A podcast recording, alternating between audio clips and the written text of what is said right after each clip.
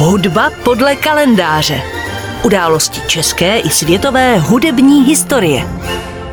Dnešní hudba podle kalendáře připomene českého skladatele, houslistu, kapelníka a hudebního pedagoga, rodáka z Nové říše Antonína Vranického. Narodil se 13. června 1761, tedy před rovnými dvěma 60 lety. Antonín Vranický spojil většinu svého tvůrčího období s knížecím rodem Lobkoviců. Ve svém rodišti, tedy Nové říši, se v dětství vzdělával v tamním premonstrátském klášteře, kde získal i školení ve zpěvu. Základy houslové hry jej naučil jeho starší bratr Pavel. Později odešel studovat filozofii a práva do brněnského jezuitského semináře, ovšem dokončil studium pouze filozofie. V roce 1783 se stal sbormistrem kaple Tereziánsko-Savojské akademie ve Vídni, kde působil až do doby zrušení této instituce reformami císaře Josefa II. Je doloženo, že ve Vídni Vranický studoval u Josefa Haydna, také u Johana Georga Albrechtsberga a snad i u Wolfganga Amadea Mozarta. Zakrátko se ze samotného Vranického stal rovněž uznávaný houslový virtuos a pedagog. V roce 1790 vstoupil do služeb Josefa Františka Maximiliána Lobkovice a ze stejného roku pochází také šestice vranického smyčcových kvartetů věnovaných knížeti, které jsou prvním známým vranického dílem.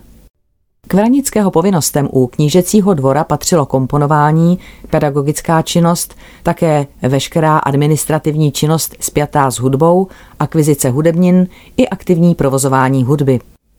V roce 1797 kníže Lobkovic převzal zprávu rodového majetku a jedním z jeho prvních počinů tohoto období bylo založení privátního Lobkovického orchestru, do jehož čela jmenoval právě Vranického. V této funkci Vranický působil nejen ve Vídni, ale i na knížecích sídlech v Čechách, v zámcích v Roudnici nad Labem, Bílině a na Jezeří, z nich se, stejně jako z Lobkovického paláce ve Vídni, postupně stala významná kulturní centra. Pojmenování knížete Lobkovice do představenstva šlechtické společnosti spravující dvorní divadla ve Vídni roku 1807 byl Vranický jmenován ředitelem orchestru těchto institucí, přičemž od 1. srpna 1814 řídil Vranický i orchestr Theater an der Wien. Spolu s knížetem pak v letech 1812 až 16 spravoval také nakladatelství dvorního divadla.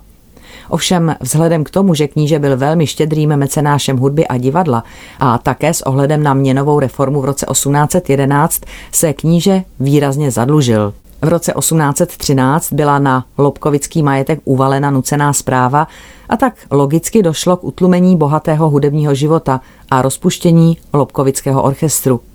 Nicméně Vranický sám zůstal v knížecích službách i v čele orchestru dvorních divadel až do své smrti. Už během svého života byl Antonín Vranický ceněn jako vynikající houslista a také znamenitý pedagog houslové hry.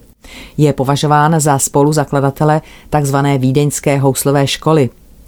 Rovněž Vranického děti vynikaly výrazným hudebním nadáním. Starší syn Friedrich byl violončelistou, mladší Antonín po otci houslistou a oba byli členy dvorního divadelního orchestru ve Vídni. Dcery Anna Kraus Vranická a Karolína Seidler Vranická se proslavily jako zpěvačky. Karolína stvárněla například Agátu v prvním provedení Weberovy opery Čarostřelec.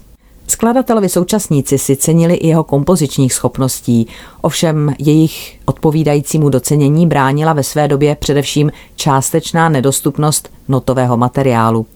A tak i dnes, kromě několika málo komorních kompozic, zůstává tvorba Antonína Vranického uchována především formou dobových opisů, respektive autografů, v privátním Lobkovickém hudebním archivu, uloženém na zámku v Nelehozevsi. Nicméně Vranický byl ve své době velmi plodným skladatelem a jeho odkaz tvoří především orchestrální skladby, 15 symfonií, instrumentální koncerty i množství komorních děl. Jak už jsem říkala, Antonín Vranický byl spoluzakladatelem Vídeňské houslové školy. Pro svou pedagogickou praxi používal vlastní didaktickou práci Základy hry na housle a mezi jeho žáky patřili například výjimeční houslisté Ignac Šupancik a Josef Majseder. Jeho houslové koncerty jsou pak typickými kompozicemi vrcholného klasicismu a společně s autorovými smyčcovými kvartety náležejí k předním dílům tohoto období. Odborná literatura ovšem také zdůrazňuje Vranického podíl na vývoji programní symfonie. Jeho symfonie Afrodité, komponovaná ke svatbě knížete z Lobkovic s Karolínou ze Schwarzenberku roku 1792 a symfonie D-dur ke 24. narozeninám knížete, jsou společně s takzvanými šesti symfoniemi podle Ovidiových metamorfos Karla Dieterse von Dietersdorf jedněmi z prvních skladeb tohoto žánru.